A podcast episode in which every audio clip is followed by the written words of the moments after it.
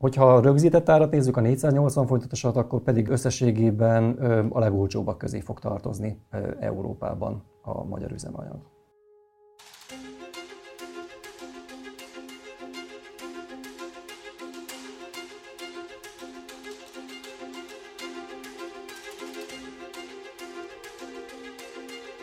Sziasztok, ez itt a Portfolio heti podcastja, ami minden héten szerdán jelenik meg. Én Orosz Márton vagyok, és itt vagyunk újra a Portfolio stúdiójában, és velem szemben ülnek elemző kollégáim, Nagy Viktor, szia Viktor! Szia, üdvözlöm a hallgatókat! A részvényrovattól, és Feinhardt Attila a makrorovattól, szia Attila! Sziasztok, köszöntöm én is a hallgatókat! És mi másról is beszélgethetnénk, mint a 480 forintos benzináról. Hát eljött ez a hét is. Ti rohantatok a kutakhoz tankolni egyébként?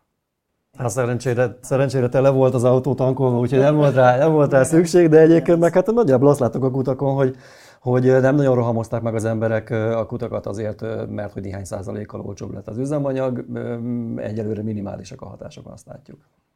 Pontosan mit jelentett be a kormány múlt héten, és mi történt most hétfőtől? Oké, okay, azt látjuk fogyasztóként, felhasználóként, autósként, hogy 480 forint van kiírva, de egy picit menjünk bele itt a szabályozásba, azt gondolom, hogy a részletekben rejlik az ördög, mint mindig. Igen, ami, ami nagyon fontos, ugye, amit mindenki lát, hogy 480 forintba kerül az üzemanyag, de aztán persze a benzinkutaknál, a totamoszlopokon azt is lehet látni, hogy hát nem minden üzemanyag típusnak, fajtának kerül ennyibe az ára, vagy, e, vagy ekkora az ára. Ugye az látszik, hogy, hogy, a, hogy a, ahogy te is említetted, a részletszabályokban bújik meg az ördög, és hát nem minden üzemanyagra vonatkozik a, a rögzítés, ez nagyon fontos, ugyanis csak a normál, a 95-ös benzinre és a normál gázolajra vonatkozik, a prémium üzemanyagokra viszont nem, és ez egy fontos dolog lesz, erről majd szerintem érdemes lesz a későbbiekben beszélgetünk, ugyanis, ugyanis a kormány nem minden üzemanyag típus árát rögzítette, és hát a, a következő hónapokban majd kíváncsian várjuk mi is azt, hogy a kereslet az hogyan tolódik el esetleg a prémium üzemanyagoknak az irányába, hiszen a, a kút üzemeltetőknek talán érdekük lesz az, hogy az emberek többet fogyasszanak abból, ami hát ugye drágább, de ezen a, persze a kút üzemeltetők többet keresnek. Igen, tehát a bejelentés az az, hogy a 95-ös benzin, illetve a dízelnek a, az ára 480 forint november 15-től február 15-ig, tehát egy három hónapos időtávra, és egy szombati kormányrendelet az esetleges trükközéseket, kibújásokat még az, azzal igyekezett levágni ezeket az utakat, hogy gyakorlatilag a kút üzemeltetőket végül is a folyamatos forgalmazásra kötelezi. Ez egy nagyon erőteljes mozgatórugó lesz számukra, hogy tartsanak nyitva és forgalmazzák a, ezeket a kedvelt üzemanyagtípusokat is hiszen például az egyik szabály az azt mondja, hogy ha a megelőző három hónapban is forgalmazott 95-ös benzint például, akkor most is kötelező ezt neki megtennie, illetve hogyha nem képes egy hétnapos perióduson belül legalább szinte folyamatosan nyitva tartani, vagy hát a, nyitvatartás időn belül üzemanyagot értékesíteni, és ez a 48 órán túllóg, akkor egyrészt kötelező bejelentenie ezt a, ezt a helyzetet a nap felé, illetve hát ami egy nagy figyelmet kapó szabály volt még, hogy hogyha adott esetben a forgalmazásban a veszteségei miatt vagy a nehéz helyzete miatt problémákba ütközik az adott kútüzemeltető, akkor gyakorlatilag az illetékes kijelölt szakminiszter az egyéb olyan szolgáltatókat jelölhet ki, akik átmenetileg a kútnak az üzemeltetését átveszik az infrastruktúrával együtt, illetve az, a bevételeket is ők realizálják, és a vele járó költségek is átmenetileg ezt az új szereplőt terhelik. Igen, és egyébként szerintem egy nagyon fontos kitétel a szabályozásnak, hogy az adótartalom az nem változik. Ugye az első bejelentést követően voltak még azzal kapcsolatban találgatások, hogy vajon hogyan csökken majd 480 forintra a kutakon az ár, hogy vajon úgy, hogy a kormány az adótartalmat is csökkenti. Ezt elég gyorsan tisztázták, erről szó sincsen, gyakorlatilag a kereskedő jár is fog eltűnni, és a kereskedőket ezért nem kompenzálják. Ez egy nagyon fontos kitétel. Nézzük már meg, hogy mekkora most ez pontosan ez a csökkenés. Ugye a hírek arról szólnak, hogy egy tankolással olyan 1000-1200 forintot tud spórolni az autós, de hogy jön ki ez a matek? Hát ugye, hogyha most ez a bejelentés nem történt volna meg, akkor ugye a múlt heti árak alapján ugye 500 6-510-12 forint közötti az országos átlagár a, benzin, illetve a gázolaj esetében, tehát ehhez képest történik most a 480 forintra a rögzítés. Ez ugye forintban 25-30 forintot jelent, százalékosan ennél nyilván jóval kisebb ez a, ez, a, ez a mérséklődés, és hát ugye az az érdekes, hogy emögött az ár mögött pontosan hogy néz ki a, a, a, a, a szállítási lánc, illetve a kereskedési lánc. Az információink szerint ugye a nagykereskedelmi árszint, amelyen ugye a nagykereskedők szállítják ki a kutakhoz az üzemanyagot, az 465-470 forint környéki, legutóbbi információink alapján, és ehhez képest rakták rá ugye eddig a, a, a kultüzemeltetők, mint kiskereskedelmi egységek a, a saját árrésüket, ami ugye nagyjából, ahogy említettem, ugye a mostani piaci hipotetikus árak szerint ugye 500-510 forint körül lenne, tehát ezt a 25-30 forintot. Na most ez az árrés fog szűkülni gyakorlatilag addig, hogy beleférjenek ebbe a 480 forintos végfelhasználói fogyasztói árba. Tehát gyakorlatilag a kiskereskedők árrését felezte meg a kormány ezzel a döntéssel, vagy ennél ugye egy kicsit mélyebben történt meg a belenyúlás ebbe az árrésbe, de azt fontos hangsúlyozni, hogy gyakorlatilag ezzel a döntéssel jelen, jelen olajárak mellett és jelen forint dollár árfolyam mellett még tudomásunk szerint azért a kiskereskedőknek is van valamennyicske profitja az üzemanyag forgalmazáson. Az a nagy kérdés, hogy ez meddig marad fönt, illetve hogy hogyan fog majd a következő hónapok telni ugye az olajpiacon, illetve a forint-dollár relációban. Hát igen, azt gondolom, hogy ahhoz, ahhoz, hogy megértsük ezt az egész folyamatot, fontos lenne, hogy egy picit távolabbról is megnézzük azt, hogy, azt, hogy mekkora piacról is beszélünk valójában. Hogy kell ezt elképzelni? Mennyi üzemanyagot adnak el Magyarországon mondjuk, nem tudom, éves szinten? Ja, hál' Istennek a NAV-nak erről is vannak pontos statisztikái, és abból tudjuk, hogy tavaly 2020-ban 1,8 milliárd liter benzint adtak és 3,4 milliárd liter gázolajat hoztak forgalomba. Ugye ez azért érdemes azt hozzátenni, hogy a 2020-as év az egy, az egy sok szempontból kivételes év volt, ugye a Covid-dal sújtott év, és hát az üzemanyag fogyasztás is jelentősen visszaesett abban az évben. Ezért érdemes talán megnézni azt, hogy 2019-ben mi történt.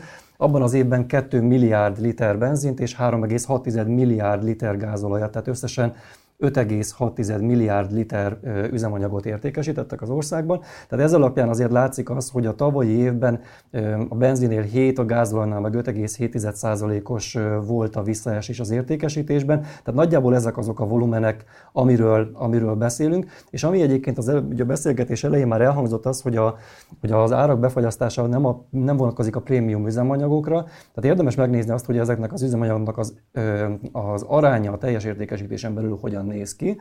Itt a Magyar Ásványolaj Szövetség tagvállalatainak az adatait tudjuk felhasználni. Ez ugye nem a teljes piacot jelenti, de annak egy nagy részét reprezentálja.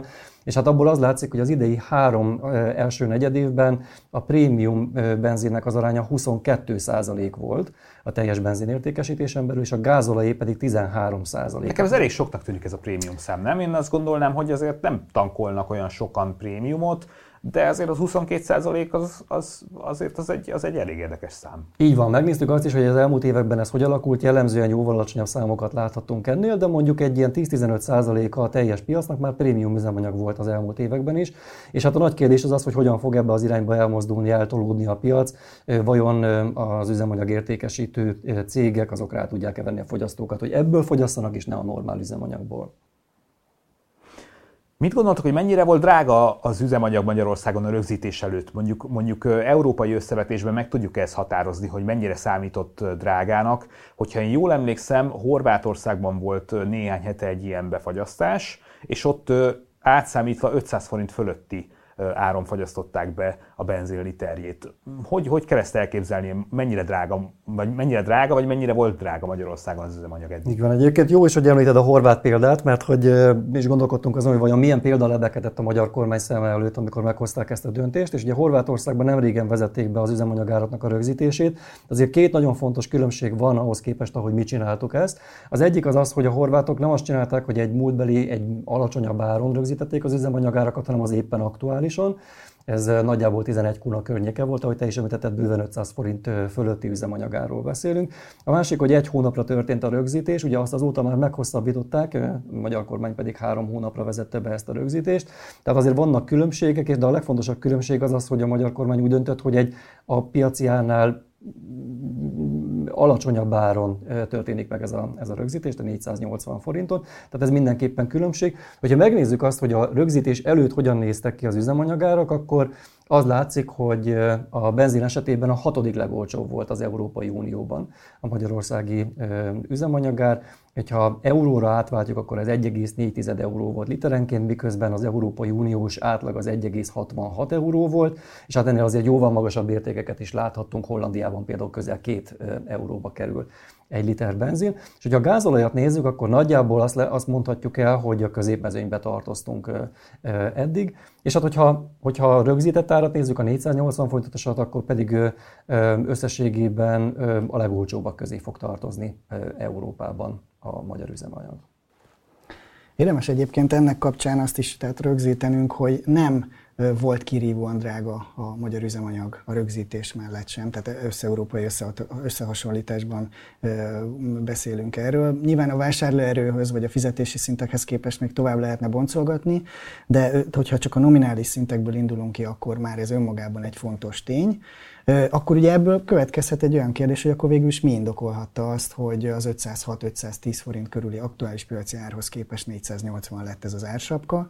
Hát ebben én azt gondolom, hogy azért a, a hivatalosan bejelentett indok mellett, azaz, hogy az inflációnak a leszorítása az egy fontos célja ennek az intézkedésnek is az egyszerűen egy pszichológiai tényező lehetett, egyszerűen elkezdett a közvélemény és a, a, a egyes ellenzéki pártok is erről beszélni, hogy hát már 500 forint felett van a benzinár, hát ez micsoda micsoda nehézségeket okoz a magyar családoknak, és ez lehetett egy olyan pszichológiai tényező, hogy ezt a, ezt a kormány igyekezette ezt a, ezt a témát lecsavarni a napirendről, hogy gyakorlatilag azért az 500-as kerek pszichológiai szinthez képest azért érzékelhetően egy alacsonyabb, és ráadásul a következő három hónapban fix árat határozzon meg, és hogyha ezt a képet most kiterjesztjük arra, amiről ugye beszéltünk az imént, hogy ugye hogyan néz ki jelen tudásunk szerint a nagykereskedői árszint, ugye 465-470, közben fölülről úgymond volt ez az 500 forintos elméleti pszichológiai korlát, hát akkor csodák csodája, pont ennek a kettő tartománynak a közepe felé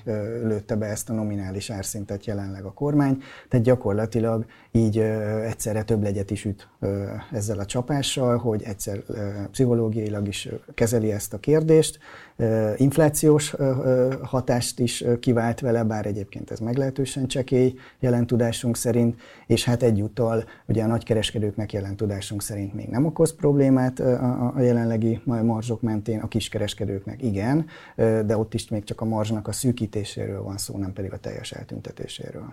Igen, ez fontos is, hogy beszéljünk erről, hogy az üzemanyag forgalmazókra hogyan hat ez a lépés. Ugye én az elmúlt napok híreit figyeltem, hát azért természetesen elsősorban meglepte őket, legalábbis a kisebb forgalmazókat mindenképpen meglepte ez, a, ez az árbefagyasztás, és pláne az árszint, amin befagyasztották. És hát itt a hírekből az szűrődött le, hogy azért itt komoly bajban lehetnek, főleg a kiskutak, főleg a kis láncok, főleg azok, akik mondjuk egyénileg üzemeltetnek, például családi vállalkozásként egy, egy benzinkutat, azért ilyenekről is tudunk. Hogyan hat ez az üzemanyagforgalmazókra, és mit tehetnek ők? Hogyan tudják tompítani ezeket a negatív hatásokat? Én egyébként ö, szívesen megválaszolom a kérdést, de csak egy érdekességet mondanék ezzel kapcsolatban. Ugye azt gondolnánk, hogy a meredeken emelkedő üzemanyagárak azt is emel, ö, eredményezték, hogy a fogyasztás az folyamatosan csökken, de erről egyáltalán nem beszélhetünk. Ugye nagyon érdekes, hogy a, a MOL nemrégiben tette közzé a harmadik negyedéves ö, beszámolóját, és ebben arról, ö, arról ö, tudósítottak, hogy, hogy a motorüzemanyag kereslet az gyakorlatilag már meghaladta a 2019-es szintet. Tehát a Covid előtti csúcshoz képest is már magasabban áll. Az üzemanyagfogyasztás egyébként ugye a MOL már nem csak Magyarországon, hanem a régió több országában is jelen van kúthálózattal. Magyarországon, Szlovákiában és Horvátországban is a Covid előtti szinteket is meghaladta már az üzemanyagfogyasztás. Tehát arról nem beszélhetünk, hogy az embereknek, a fogyasztóknak, az autósoknak a kedvét elvette volna a, magyar, a, a magas üzemanyagát. Ugye az, hogy a benzin 26, a gázolaj 32 forinttal csökken az ára, ez jelentősen szűkíti valószínűleg a kiskereskedelmi árést az üzemanyag forgalmazóknál. Ugye mégis nagyjából miről beszélünk, 2000 benzinkút van ma Magyarországon, a legtöbbet a négy nagy szereplő, a MOL, az ÖMV, a Shell és a Lukoil üzemelteti. Egyelőre mi azt gondoljuk, hogy a nagy kútüzemeltetőknél, azoknál, ahol nagy forgalom van, és egy nagy láncnak a tagjai ezek a kutak, ott nem fog kerülni kútbezárásra sor. Elsősorban a kisebb forgalmú, például a családi vállalkozások által üzemeltetett kutaknál lehetnek problémák, és főleg azoknál a kutaknál, ahol mondjuk kevés töltőpisztoly van, ahol, ahol nem tudják a fogyasztókat esetleg a prémium üzemanyagok irányába terelni, ahol nincsen shop, ahol nem tudnak gasztronómiai és egyéb szolgáltatásokat nyújtani, tehát nem tudják megkeresni azt a pénzt más szolgáltatásokon, amit mondjuk az üzemanyag értékesítésen elveszítenek. Én azt gondolom, hogy elsősorban ott lesz probléma. De ez mondjuk abban, abban valósulhat meg, vagy úgy realizálódhat, hogy például 100 forint helyett 200 forint lesz a WC egy benzinkúton, az eddigi szendvics, ami mondjuk került 600 forintba, az 800 forint lesz, tehát ilyenfajta áremelésre lehet számítani, például a shopban, vagy a, vagy a kiegészítő szolgáltatások áránál? Ez egyértelműen elképzelhető. Ugye, hogyha egy ilyen skálát szeretnénk felrajzolni, hogy mi mindenben gondolkodhatnak a kútüzemeltetők, ugye az egyik leglogikusabb az az lenne, hogy valamelyes próbálja csökkenteni annak a terméknek az értékesítését, amint tartósan veszteséget ér el, és próbálja annak a terméknek az értékesítését növelni, amin pedig pénzt keres.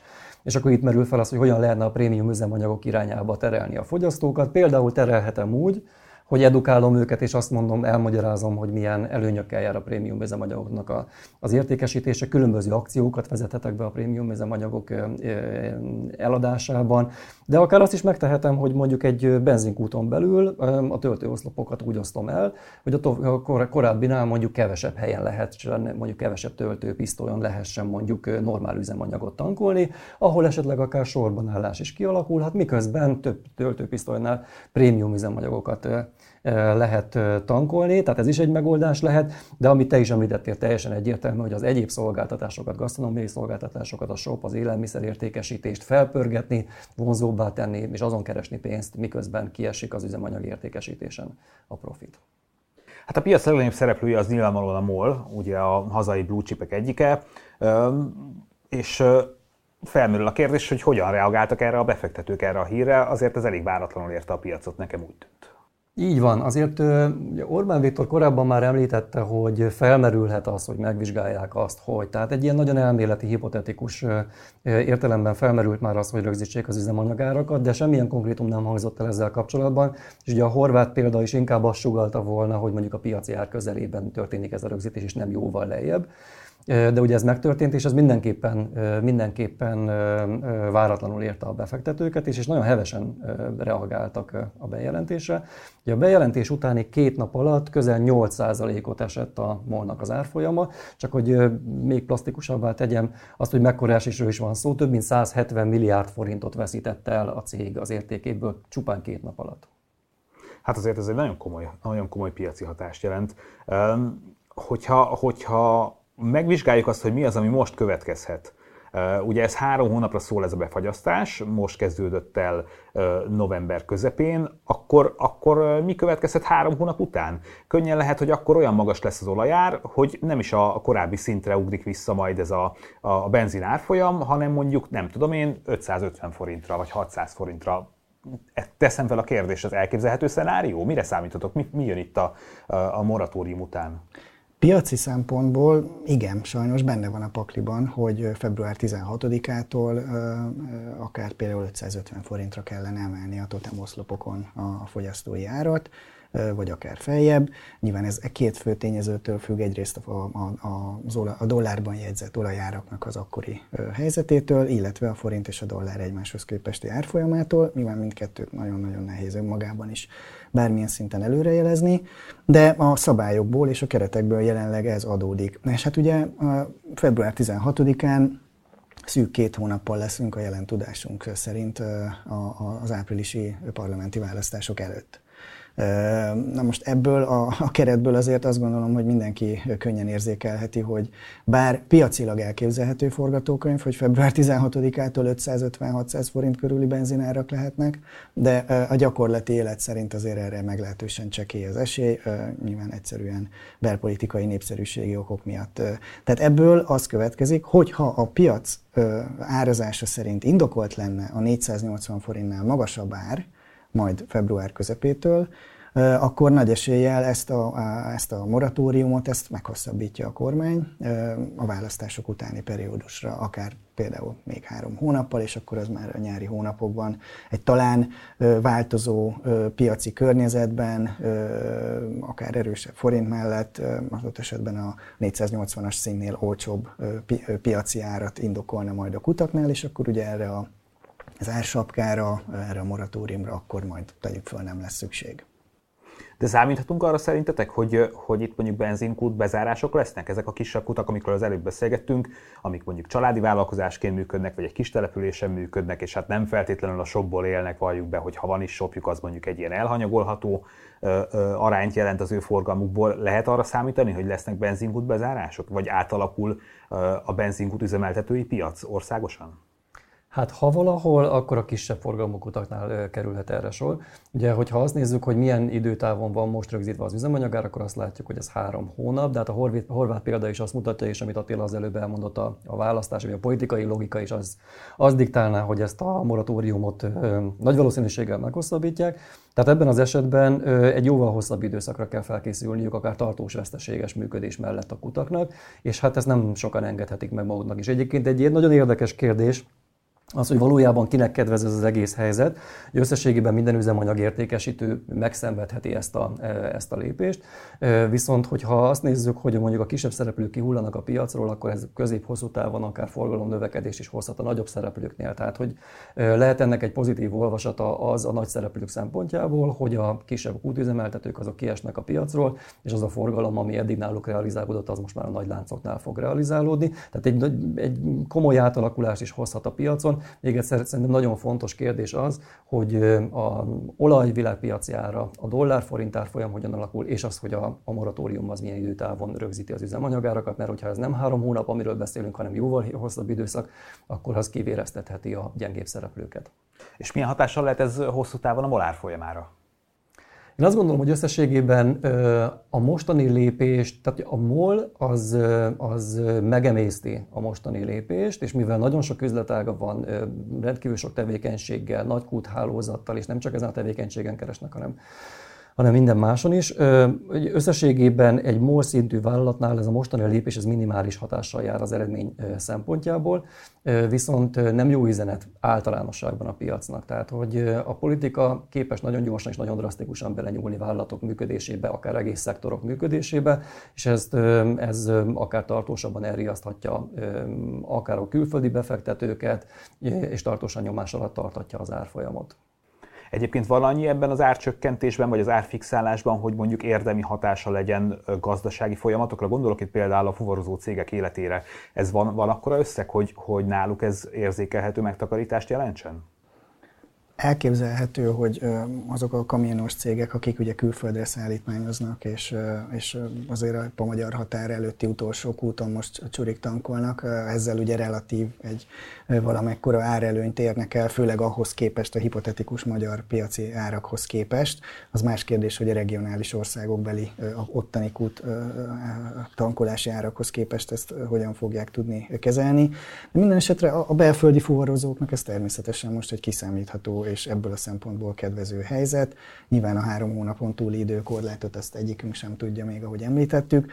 De, de hogyha pedig egy kicsit próbáljuk kiterjeszteni és makroszintre emelni ezt a kérdést, akkor pedig ugye azt kell látni, hogy a Viktor is említette már, hogy gyakorlatilag az áraknak a csökkentés és a mostani ársapka az százalékosan kifejezve egy, csekély mértékű korlátozást jelent, és mivel ugye a, a szóban forgó termékeknek a, a fogyasztói kosárbeli súlya az 6 százalék, tehát ezt a 2-3 százalékos mértékű árcsökkentést beszorozva ezzel a 6 százalékos súlyjal, ezért ebből rögtön érzékelhető az is, hogy inflációs hatása meglehetősen csekély ennek a lépésnek. Természetesen fontos, mert egy egyébként is erős inflációs nyomás mell, mell, inflációs környezetből vesz el valamennyit ez a, ez a típusú lépés, és nyilván ahogy a, a, a, az egész szállítási láncba és az egész fogyasztói láncba, hogy beépülnek ugye a magasabb árak, abban tud valamennyicske féket egy ilyen típusú lépés kiváltani. Tehát összességében azt a politikai célt, amit be is jelentett ugye Gulyás Gergely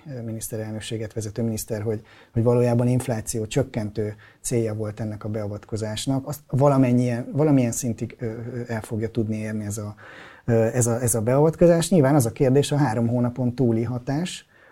Másrészt, hogy ez igazából valóban jelente akkora segítséget most a piaci szereplőknek, mert hát ugye azért az is kérdés, most éppen a, a Magyar Nemzeti Bank kamat döntése előtti egy-két órával vagyunk, hogy, hogy például ez a típusú beavatkozás, ez most az MNB-nek a, a döntési érvkészletében számít-e, és hogyha igen, akkor mennyit?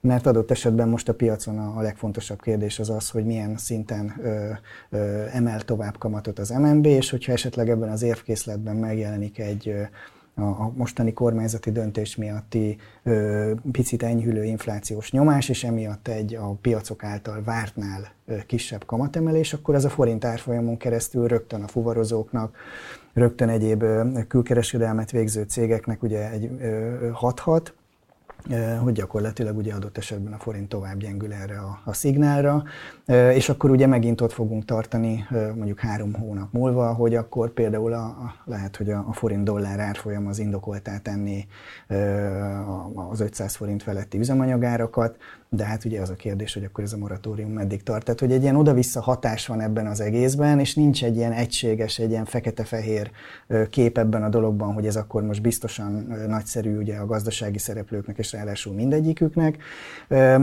Ennél ugye árnyaltabbak a, a, a gazdasági piaci viszonyok. Egyelőre ez egy pici segítség, ezt el kell ismerni, és hát ugye, ahogy említettem, ez a pszichológiai, politikai tényező ebben a, a döntésben azért biztosan fontos ö, ö, volt. Hát azt gondolom, hogy biztosan fogjuk még ütni a témát itt a következő hetekben, hónapokban a portfólión, és hát első kézből olvashatjátok a legfrissebb híreket a benzinárral kapcsolatban is. Én köszönöm szépen, hogy beszélgethettünk erről. Szerintem nagyon érdekes a téma, és nagyon-nagyon sokrétű, és még, talán még most még nem is látjuk azt, hogy mennyi, minden, mennyi mindent érint ez mondjuk a gazdaság, vagy a társadalom szempontjából, vagy a cégek élete szempontjából, úgyhogy én azt szeretném kérni, hogy beszéljünk még erről, mert ez egy, mert ez egy izgalmas dolog. Nagy Viktornak és Weinhardt Attilának köszönöm szépen, hogy itt voltatok velem, és a hallgatóinkat pedig arra szeretném kérni, hogy kövessetek minket Spotify-on, Soundcloud-on és Apple Music-on is. Most egy pici programajánló, köszönjük a figyelmet, sziasztok viszont hallásra! Én Forrás Dávid vagyok, és a szintén a Portfólió csoporthoz tartozó Pénzcentrum új podcast sorozatát, az első yardot szeretném a figyelmetbe ajánlani. Mindig is érdekelt, hogy mi hajtja azokat a magyarokat, akik maradandót alkottak az üzleti életben hogy nőttek fel, mi alakította a személyiségüket, milyen sztoriaik vannak. Adásonként egy szereplő életútját mutatjuk be, a gyerekkorától a tanulmányain át az üzleti karrierjeig, körülbelül 60 percben. A sorozat első vendége Gerő Viktor befektető, a Vatera korábbi ügyvezetője volt. Viktor nem csak a gyerekkoráról beszélt az adásban, hanem a 2008-as Vatera felvásárlásról is, ami az időszak egyik legnagyobb online üzlete volt a régióban. Műsorunkban egy szürreális történetet is bemutatunk arról, hogy a rendőrség hogyan fogott el egy kettős gyilkost, gyakorlatilag a Vaterán. Az első Yard első része már elérhető a Spotify-on, és hamarosan fent lesz az Apple Podcast-en, a Google Podcast-en és minden más podcast platformon.